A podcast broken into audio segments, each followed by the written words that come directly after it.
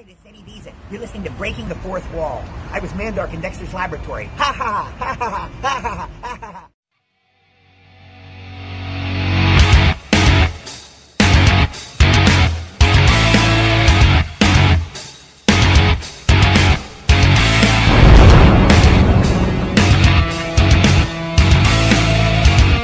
You are listening to Breaking the Fourth Wall on Realm of the Mist Entertainment.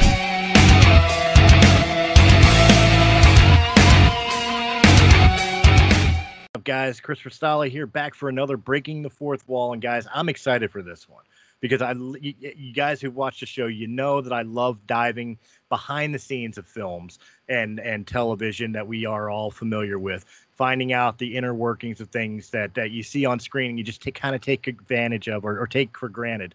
This one is extra special because looking at the list that this man has worked on, he's pretty much written all of our childhoods. Everything you can think of that you love Star Trek, Star Wars, Back to the Future, Jaws. The list goes, Indiana Jones, the list goes on. This man had a hand in every single one of them. It's very rare I get the chance to sit here awestruck uh, in the fact that I'm basically talking to somebody who who essentially is a legend in in everything that has developed me as a person. Ladies and gentlemen, Mr. Kevin Pike. Kevin, how you doing today? Hello, and how are you, Christopher? It's a Hi. pleasure to be here. Thank you for having me. And uh, I look forward to answering your questions and treating your fans to some behind the scenes stories. Uh, yeah, I, I, again, I'm I'm flabbergasted just knowing all the things. Again, I don't want to go step by step of everything you've been on, but I mean, you've been on everything from like blockbusters like Star Wars and Jaws to doing things for Two and a Half Men on TV. I mean, it, it's just an incredible bible, if you will, uh, of of footage that you've worked on. Uh, first and foremost, of course, the big question is you worked you worked in effects. I'm assuming it's practical effects. Of course, we called it special effects uh, versus at that time it was optical effects. And then that became visual effects. And then sometimes we get called mechanical effects. And then there's all kinds of gyrations over the, the time when, you know, early on they had blue screen and optical printers and rear screen process. And we did wind, rain, fire, snow, sleet, hail, dust, steam, and explosions. And that was really a discipline that we focused on. What got you into that? Like uh, growing up, I obviously I assume you you were a film fan, fanatic, and everything. What got you into wanting to deal with with uh, special effects in that field? Uh, that came by accident. I mean, when I was in high school, I was more on the creative side than on the sports side. So I was in the audiovisual club and the camera club. We'd take pictures of the sports people for the yearbook. And um, I was drama club president for four years in high school and did some acting, won a trophy for my work and blah, blah, blah. And so I ended up on Martha's Vineyard in the summer, early summer of 1974. And the short story is is that I was working as a busboy at a famous restaurant in Edgartown, and during the Easter weekend, this party came in, and they were talking movies, all about movies, war stories, this and that, and they happened to be the scouting party, the, the beginning crew to get started on the movie called Jaws. And when they left, the fellow left his valise, his bag under the table, and I returned it out to them in the parking lot. and he told me that uh, inside there were the storyboards to make the movie. And I said, Are you guys making a film? And yeah, we are. And I said, well, What's it about? And it's about a shark that's going to eat your whole island. And it was probably about in less than a week later, I was on the crew with the first group hired um, in April of 1974, working on Jaws. I, I got to imagine like just being in that world, especially especially like like you said, you you kind of stumbled into Jaws when they told you they were doing this horror flick with this 25 foot great white shark monster shark especially in a time of 1974 1975 where special effects had had not seen anything like that before what went through your mind like this this is this is going to be like a terrible drive-in movie? Like, what what did you think when you first approached the project of something like Jaws? Um, I was looking for my paycheck uh, because I was starving, and uh, finally I was making something that was decent. I made three dollars and fifty cents an hour, and when we got down to the barn where we were supposed to show up for work, there was the orca in there. So I knew it was a sea picture, and I knew it was a story about a shark, but the size and the details and the story and all of that, I didn't know that. My job was to just kind of coordinate the construction crew and do the time cards and take care of the coffee breaks, sweep up, blueprints, purchase orders, that kind of stuff, go shopping, and help the show get made. And then as it grew, you know, pretty soon here come the sharks, and we got to get working on painting. And I started working with people that did all the skins and the teeth, and you know, went through the whole six, seven months working on it, and realized what it was becoming as we got more into it, and I learned more about filmmaking and more about the story. God, and, and obviously uh, that if correct me if I'm wrong here, that was kind of the gateway into really seeming to uh, build a work relationship with one Steven Spielberg because you are credited on a lot of Spielberg films. Is it something that he just uh, I, whenever he did a project he said I, I want Kevin on it? Um, in the beginning, I knew that he was happy to have me. I I know that he enjoyed the fact that I was involved with the crew persons on Jaws. The first day of shooting, I had to go out and touch up some paint when I got called to the set, and they were doing the scene with the crabs on the arm and the discovery of the body parts. And I had to go touch up a piece of fence behind Roy Scheider's head, and he called me there, and I started doing my work. And then it was okay, thanks, Kevin. And Joe Alves, the art director, appreciated my work. And then Ward Welton was there, and uh, he thanks Kevin. And then it was a joke. Everybody turned around and said, "Thanks, Kevin. Thanks, Kevin." Steven said, "Thanks, Kevin." So here it is, the first shot of the movie, and everybody knows who I am. And it, and it was just I was just some laborer working in the boathouse, helping the painters and the art department and all of that. And um, so then I came to Hollywood on their call and started getting my days in the union. And next thing you know, um, the winter of 76, Steven decided to make a movie called Close Encounters. And obviously the people that put him over on Jaws, Roy Arbogast became the supervisor of that movie. Joe Alves was the production designer again. And uh, naturally they asked me to come along and they had me work on the electronics. And I was involved building the sign that communicates with this spaceship and a lot of other things that we did on the movies for all the effects on it and worked the whole show down in Mobile, Alabama for about six months. And that too became pretty popular. Yeah, so I'd, say that's so. how it went. Now, yeah, as, one, I'm sorry, go ahead. Uh, as a, as a young guy, I mean, you're you're as you stated, you, you just started working. Uh, hold on a second. See what I mean about needing to edit. Um, milk and diapers. Milk and diapers. Don't, don't forget. Milk and diapers. You're just starting in the in the field in the career, uh, and right off the bat, you're on two. There, there's no other way of putting it. Two blockbuster films that have really become nowadays icons in the film industry. I mean, that's that's got to say something to you in in its own right.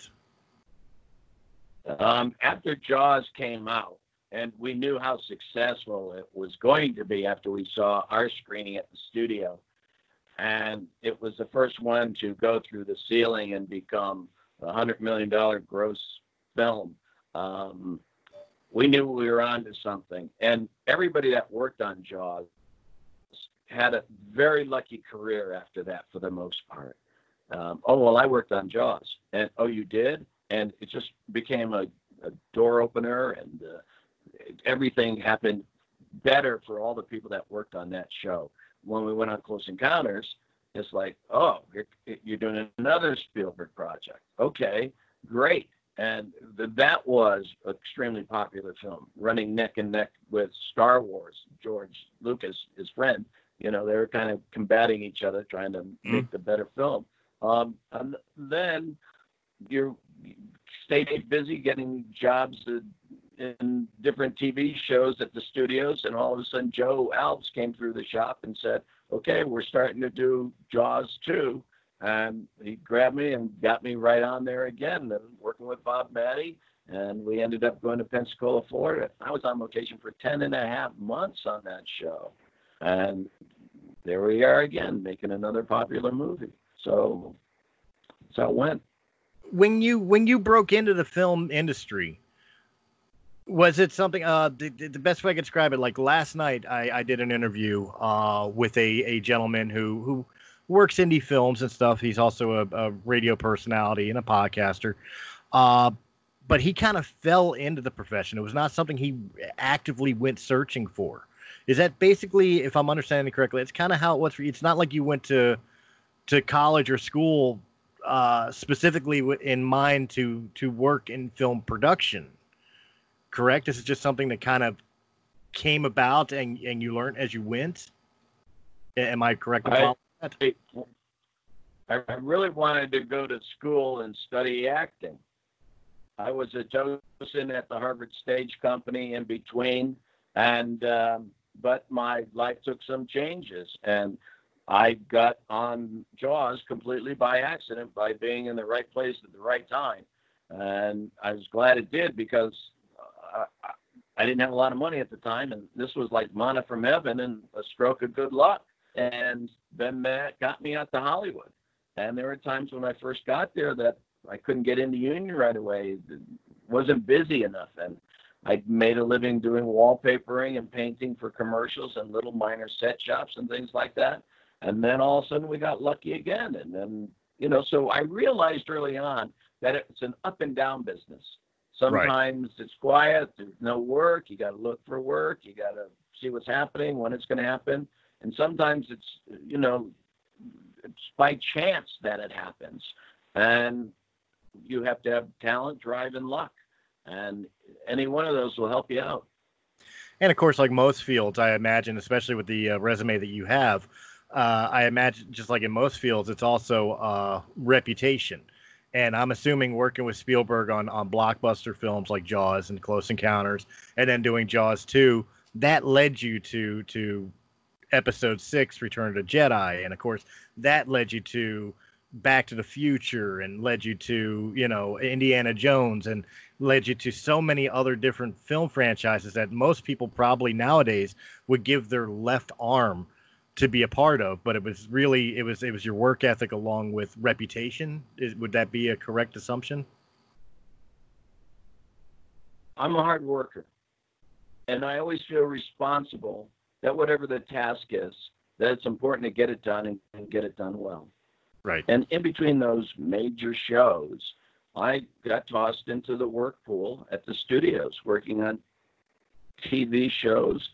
And sometimes it's just a fireplace or it's a camera wet down for an outside shot, or you're in the shop with all the other guys building breakaways.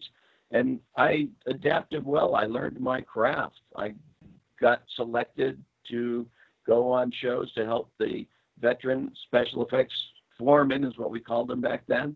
And I learned a lot. And at Universal, it was quite busy.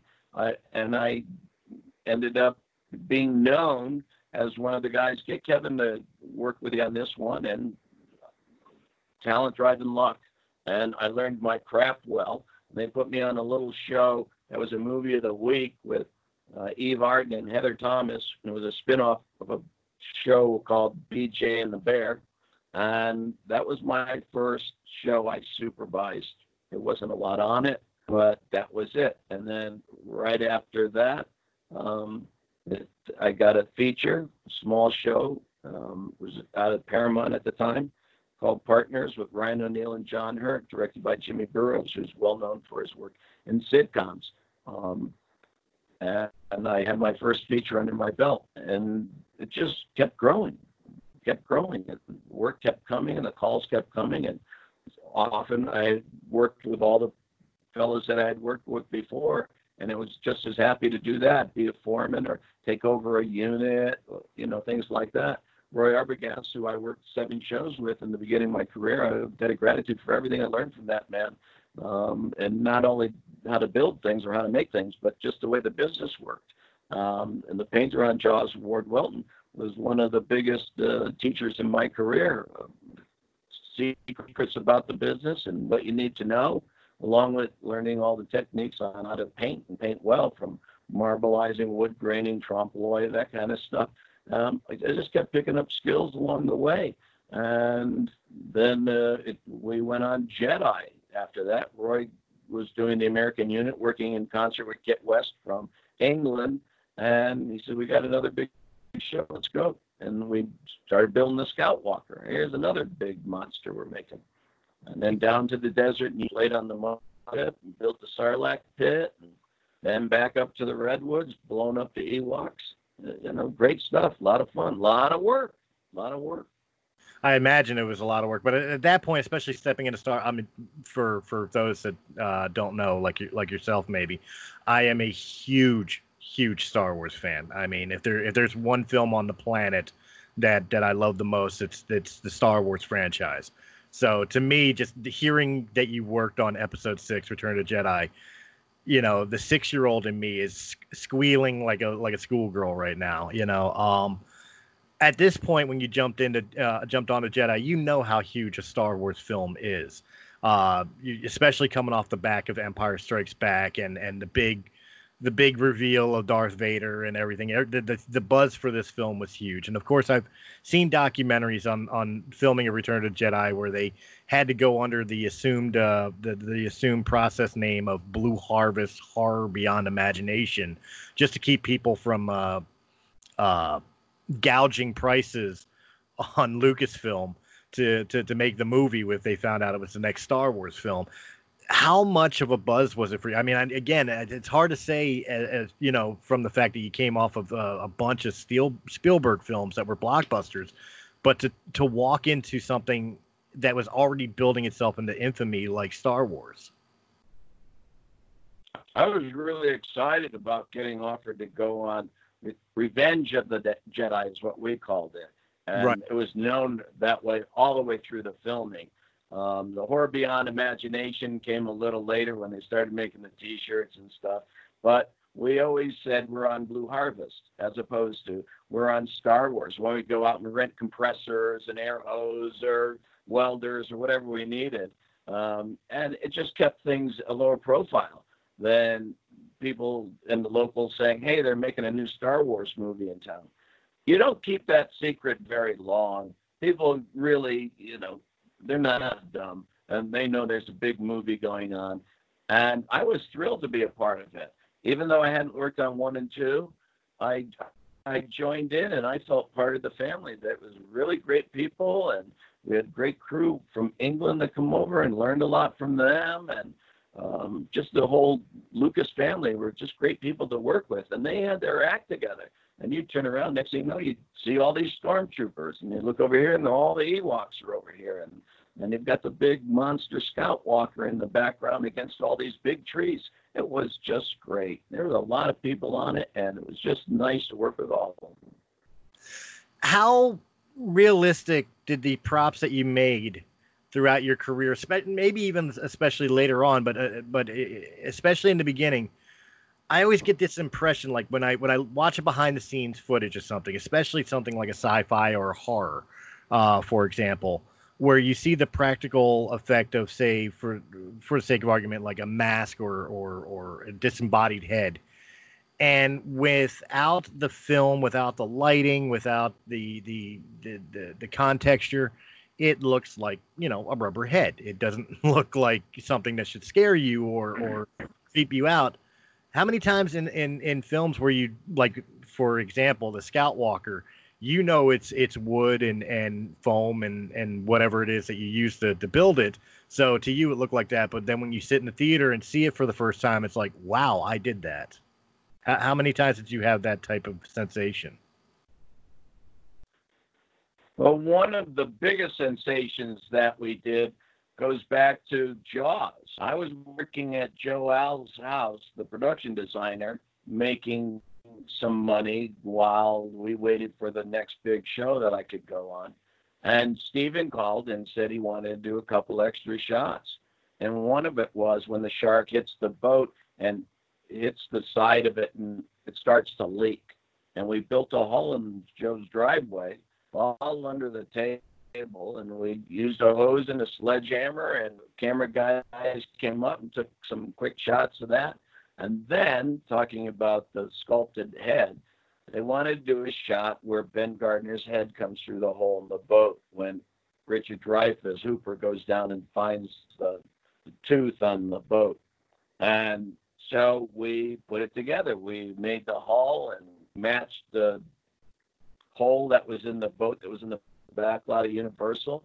And we actually filmed that in Verna Fields swimming pool, who was the editor on Jaws. And she had a little bungalow in the back where she did the work.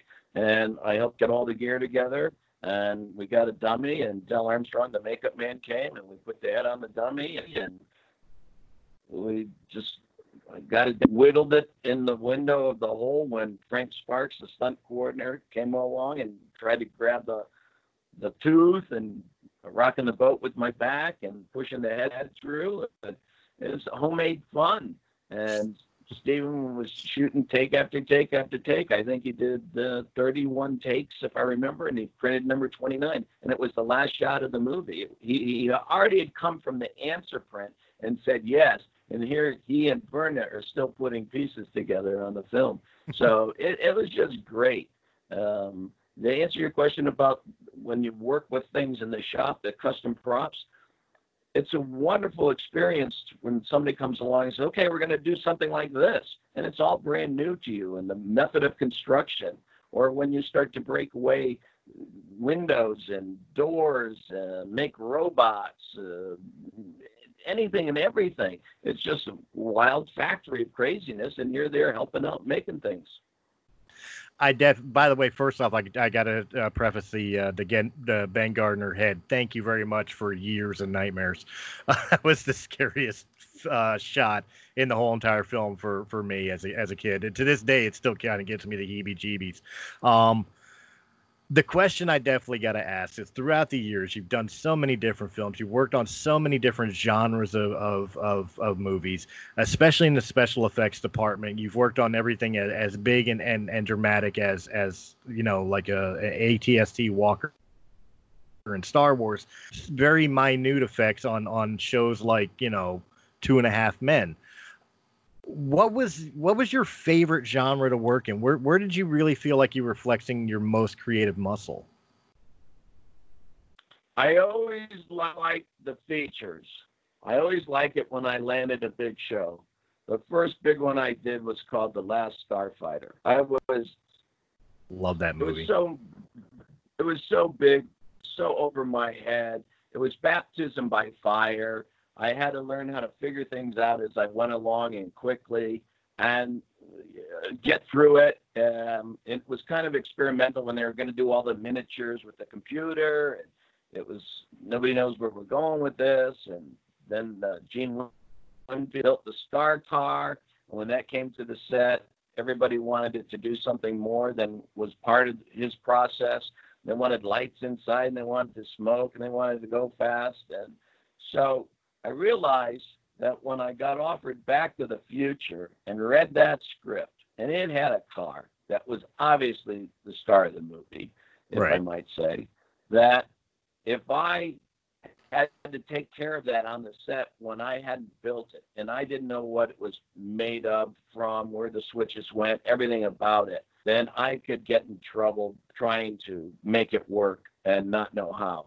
So I said I'd like to build the car and I'd like to be that uh, as part of my deal because if I can't do the car, I really don't feel comfortable doing the rest of the movie. And then they agreed on that. And so now we're building one of the most iconic movie props in the world, along with a multitude of effects on the show that a lot of people don't even pay attention to because the story is so great, what Bob and Bob did people just follow along and watch Marty do his stuff. And you know, it's uh, you, you learn and then you earn, and it just keeps on going. It, it, it begs the question, uh, just off of what you said, like uh, when you built the car, you had to know what switch did what and to get went where. How how involved were you where where you were uh, helping uh, Christopher Lloyd be able to explain some of the things that were spo- that were supposed to be going on in the in the DeLorean when you hit the time switch and the flux capacitor and some of the some of the technical babble jargon that that Christopher Lloyd spits out as as uh, Doc Brown. How much of it was you, something that you had described to them? It's like, well, when I built this, it's designed to be like if you turn this and you click this and this happens, and and help develop the dialogue for it. Or was it the opposite way around? Like uh, the storyboards and everything said, this is how this and this and this functions, and you made it practical. Well, from the beginning, we never had a blueprint. We had sketches, just some sketches from Ron Cobb and Andy Probert. It should look something like this. And that led to us realizing it was extremely busy. There was going to be a lot of pieces put on this.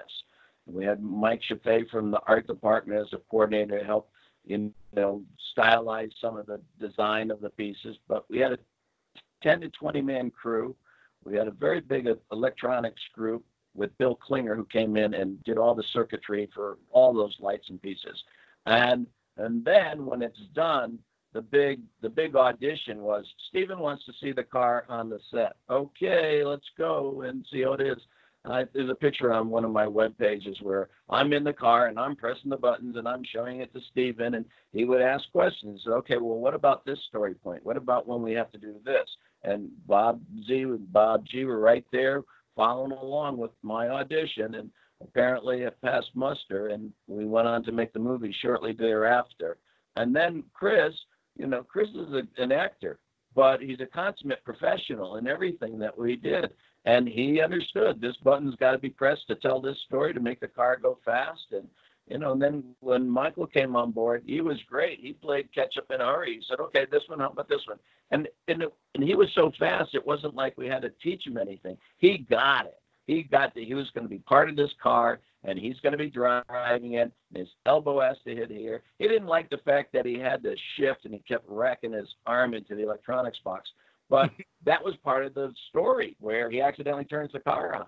Um, so both of them were great with all the electronics. They knew that they were part of this little carnival, and they had to know what had to be pressed and pushed. And in the meantime, we had people outside the car running the cables and pressing the lights and turning them on and off and changing the numbers. And it was a it was a quite a process. Whose idea was it? I, have got to ask. Whose idea was it to make the time machine a DeLorean? And was that the original concept for the car to begin with, or was it something that kind of fell together when piecing together the the look of the vehicle. When I came on the project, the script had the car in it. They had moved away from the ball of plasma and the refrigerator container and decided that it'd be on the back of a pickup truck and they could take it to a nuclear test area for energy and things like that. But it, it boiled down to the idea that the, the time machine had to be a vehicle of some kind so it could travel to help their story. And they wanted to have a car that looked kind of spacey, so when it crashes into the barn, the farmer and family think that it's spacemen from Mars and have some kind of look of a car that might help that story point. And there was a call for the idea of a Mercedes Gullwing. They cost a lot of money. Or a DeLorean that's kind of nice and stainless and the Gullwing doors and they're cheap now just because of the way the market was at that moment in time. Right. And as soon as they said, okay, we decide, let's do it with a DeLorean, boom, boom, boom, just like they were not time machines. They were in my shop parking lot the next day, all three of them, because we built three for the first movie. And right. we just started, okay, let's decipher these sketches and make it shine. Well, now I definitely want to jump forward. I mean, I'm having fun and, and a blast digging through uh, digging through history here, but I mean, you're still at it to this day, if I'm not mistaken, correct? Uh, film wise, uh, especially film wise. Film wise, I I worked for about 36 years, as that being fairly strictly what I did. I stepped away and managed the theme park at Universal Orlando for all the special effects and the pyrotechnics. They did aerials every night. And I went down there and I got involved in the park for a while. Wasn't my calling, um, not my kind of, of meat and potatoes. So I came back and I continued to work uh, in Hollywood on different shows. One of the things that I enjoyed very much were the sitcoms. The sitcoms, the, the instant gratification technique because you have live audience. And so the actors get laughed by their lines right away. Right. And the only other person that really can get a laugh is the effects man. When the, the girl says, Mom, has dad fixed the garbage disposal? Yeah, go ahead, honey. One, two, three, and splush. And you, you know you're going to get the laugh. And I enjoyed that. I enjoyed that theatrical arena um, and it was quick pace. The studio comes in, looks over the show. Yes, no, maybe. Got the change is very fast, just like the wardrobe of the actors or something. Um, and it was a good game. I did a lot of work on the sitcoms at CBS Studios in Radford. So um, that was an, another enjoyable part of it. What happened after that, when business got slow, I decided to help the special effects supervisors get better deals for their shows because they just weren't making enough money to make things worthwhile. And I became an agent, and then that worked through all of the below the line. And I worked all the way up to camera, sound, wardrobe, this and that. And then I started doing writers, directors, and producers. And my forte was helping the writers finish their scripts. I've had a wonderful career of seeing stories get manifested on a set. I can read the lines while I'm playing with my smoke machine and the actor emoting them. I could see the camera moves and the setups, and I learned storytelling right from the beginning, from the first script I got offered to read. And when it came time to help the writers, eh, along with you know going to pitch fest and going to some writing classes and things like that, I really learned that craft. And now I help writers finish their scripts every day. And essentially, that's uh, that's the one of the functionalities of, of FilmTrix. Uh, let's let's talk about your company, FilmTrix. Uh, I thought that was a good name. You know, it was like movie and magic, and that was the idea in the beginning. And um, Right. you know, after we got the shop to make the DeLoreans, I got called from all the commercial houses because they're doing car commercials during the late '80s and early '90s. I did a lot of those, and I just kept that name. So when I started the agency, I had that as some history that I could go by and use that to start the company. That's excellent. There's two questions left that I that I can pop into my head here. Um, the the first and foremost question, with all the things that you've done throughout the years, looking back on this now, can get does it seem like it's somebody else's life? Like not just not just the initial stuff that you've done, but like you were saying with the car commercials, like you do Back to the Future, and then all of a sudden people want you to create the Ford DeLorean, if you will, for for a commercial or whatever. Just the longevity of the work that you've done, that it's still culturally, pop culture wise, culturally relevant today. Is uh, how how does that feel to know that a lot of what you've done is completely timeless? I can remember when we had finished Back to the Future and came out and was pretty popular. I got called right away to do a commercial with a car that gets lowered out of a cage like it's a big tiger or something that lands on the dock with some workmen. And when it gets free, it takes off, and they wanted the trails of fire to be behind the car. Um, you know, there's all kinds of things that, that people relied on for different ideas. And I had people come to the shop and they said, "Well, can we see the fire trails? We might use that." That was kind of like a popular gag at the time, um, and they still use it.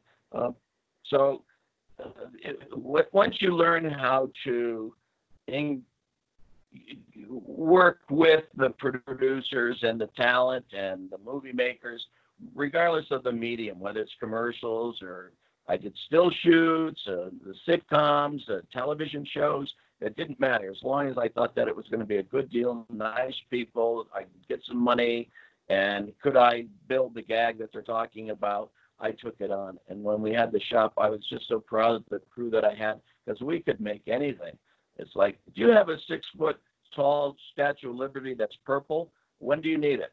Wednesday. Sure, we got one. And then I'd hang up and let's get the phone in here, let's get the sculptor, let's start working it, and boom, bam, boom, bam. And uh, we just had a great time making all kinds of things that would come along. We made a peanut on a refrigerator for a peanut commercial, uh, just endless, uh, multitude of cars, I can say that we did.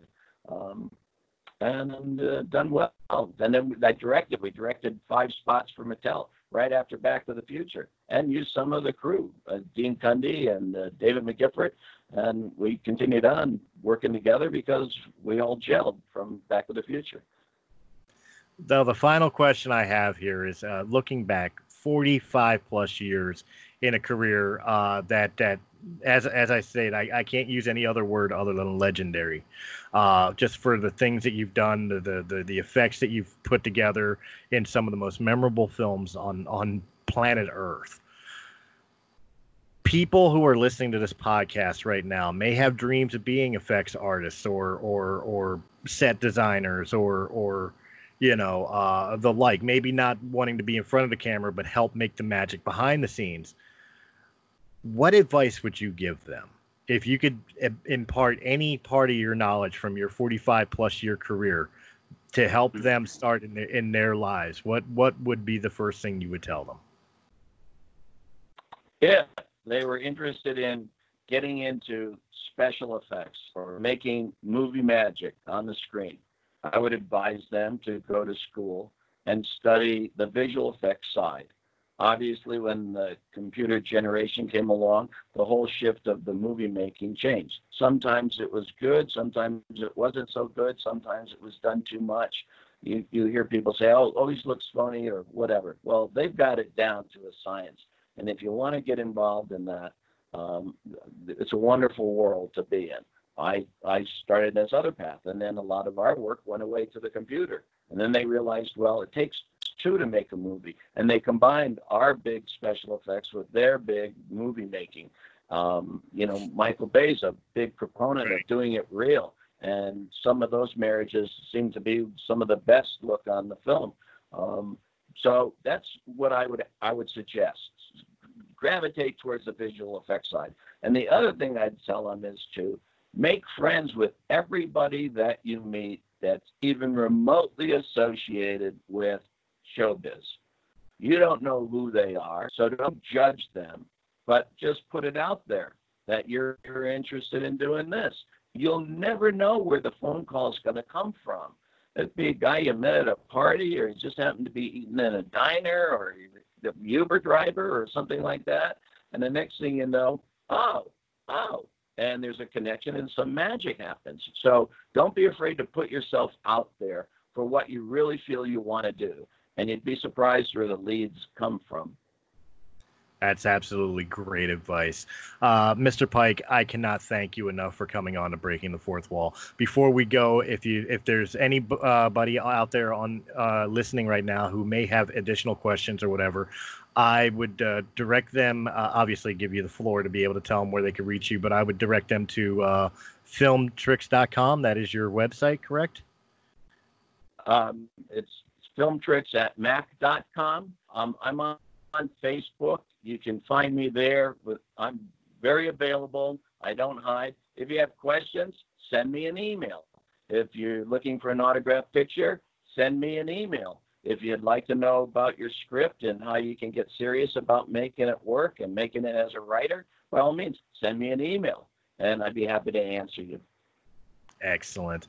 And of course, guys, here at uh, realm of the Mist Entertainment. I want to thank you very much for hanging out with me on Breaking the Fourth Wall. I hope you enjoyed this episode. If you did in any capacity, hit that thumbs up button, like, share, comment, subscribe. Check out all the other great podcasts of Realm of the Mist Entertainment. And if you prefer your podcast in audio only format, just check out Realm of the Mist Entertainment on Anchor.fm, Apple, iTunes, Spotify, Pandora, iHeartRadio, or wherever quality podcasts can be heard.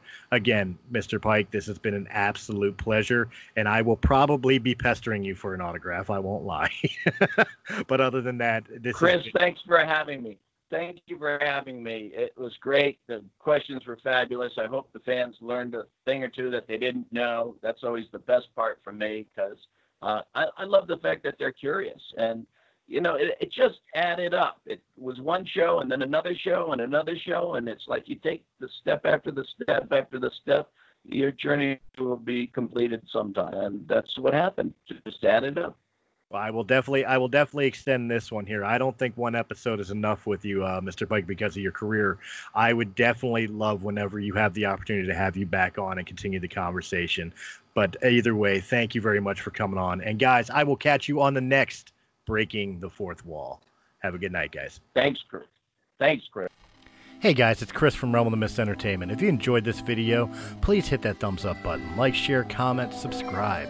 Check out all the other great podcasts that can be found on Realm of the Mist Entertainment's YouTube channel or our sister channel, Sounds Dicey Gaming, for all your tabletop needs. And if you prefer your podcast in audio only format, check out Realm of the Mist Entertainment on Anchor.fm, Apple iTunes, Spotify, Pandora, or wherever quality podcasts can be heard.